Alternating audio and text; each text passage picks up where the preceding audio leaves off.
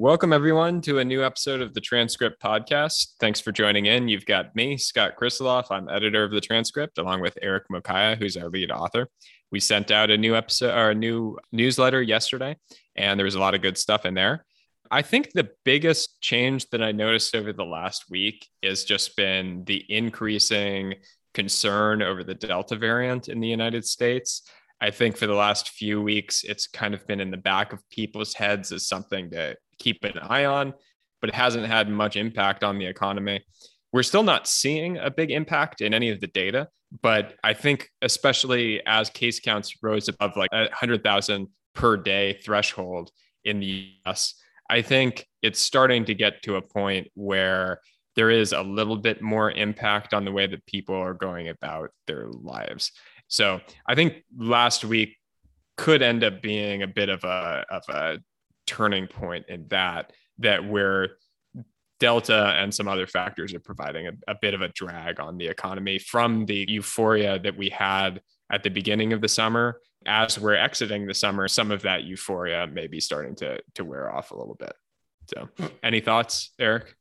I agree. I think the past two weeks, I think we've noticed a, little bit of a change in tone in executives uh, who are a little more concerned about the Delta variant. The, on the positive end, the data that we have from the earnings calls of companies who reported last week and which had, uh, I think, the whole of July to look at the data that is coming in it's positive. It's not it's that the trends are continuing, which they've seen before. So I think Lyft had their best uh, month since March 2020 in terms of ride shares and all.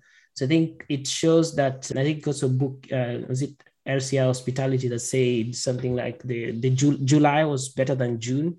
So I think that shows you that some trends are continuing, but I think the fall is a bit of a wild card because most, I mean, as you say, like a lot of people are going back to work now. Leisure is moving more to corporate travel.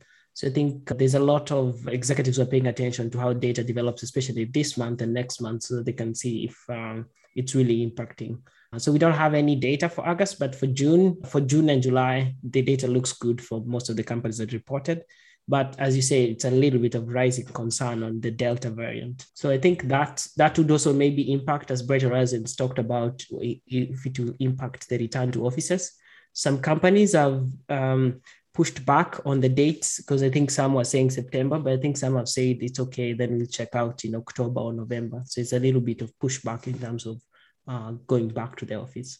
Any thoughts on yourself? Yeah, I think most people are vaccinated feeling protected from that. And so, you know, I don't I think it'll be a marginal impact on going out to restaurants or consumer travel, things like that.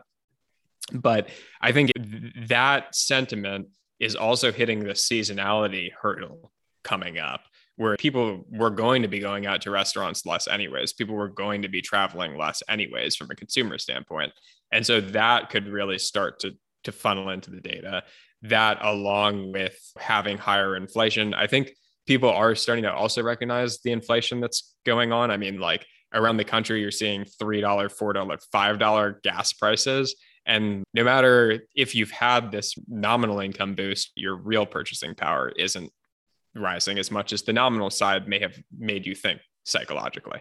And so like again, this can provide some headwinds to to real economic growth over the next couple of quarters.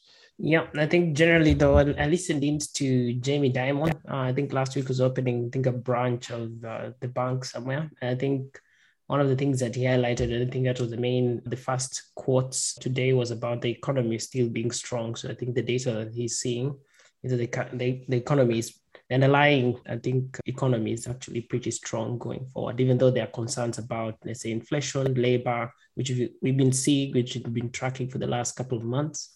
Still, executives keep commenting about them. It seems that the underlying economy is pretty strong and robust. Yeah. I mean, from a financial markets perspective, we continue to have this feedback loop where if there is any softness, it makes it so that it's less likely that the Fed is going to pull back on stimulus and you know the fed being the entity that sets the cost of capital in the united states and cost of capital being the most important factor for securities prices like a, a slow economy can actually be a good thing for asset prices. So we've got this weird feedback thing still going on to think about too. From what I read, is mostly about again supply chain constraints cost pressures tough comps. It's the slowdown is more from the growth of last year which they can't which are tougher like, like to when you're lapping them it's really hard like to give you greater growth. But it can be an excuse to keep things as they are also. But i don't think like it's really like a, if, if you compare it versus 2019 you're still above the threshold where you are. So i think like looking at 2019 and uh, Uh, excluding 2020 2021 is actually growth. If you compare against 2019 then you have the growth is still there but if you compare against 2020 of course you're slowing down. Yeah i think that's right. I think like the economist's view of the world is that of course there's still growth but i think the financial financial markets tend to to focus on year over year comps and year over year comps are getting harder here and there are these other headwinds i'm not i'm not saying we're going into a recession by any means but i do think that the euphoria era that we have been living through for the last several months that we've documented well on the transcript may be coming to a bit of a close here Yep, I get that. Speaking of tougher comps, I think Clorox is having really, really tough uh, comps this year. They can't. I think they the, the demand for cleaning and disinfecting products, they expected it to stay a, a bit, they, they expected slow down, but not as big, as huge as they had this week. So that was pretty interesting to see. Yeah. And this might be a good opportunity to remind listeners that we're going to be doing a, a rundown of the second quarter and what we saw on Twitter Spaces on Friday after market close. We'll have a couple of special guests joining us in Sam Ro and the Science of Hitting. Any additional notes you want to make on that, Erick? I think it would be a really nice time also to meet us for the first time on and live on a discussion, and also to forward your questions about uh, anything that you that you've been covering that you maybe want a little bit of exposition on. Uh, so it's going to be a really great time. So one hour of really good content uh, this Friday. Join us uh, on Twitter Spaces. We'll include the link in the podcast notes for this week so that you can be able to join us on Friday. So I think on that note, I think we can also close up today's uh, podcast. So thank you so much for joining us. So subscribe and email us on admin at theweeklytranscript.com so that we can keep in touch. See you next week. Uh, see you on Friday and then see you next week.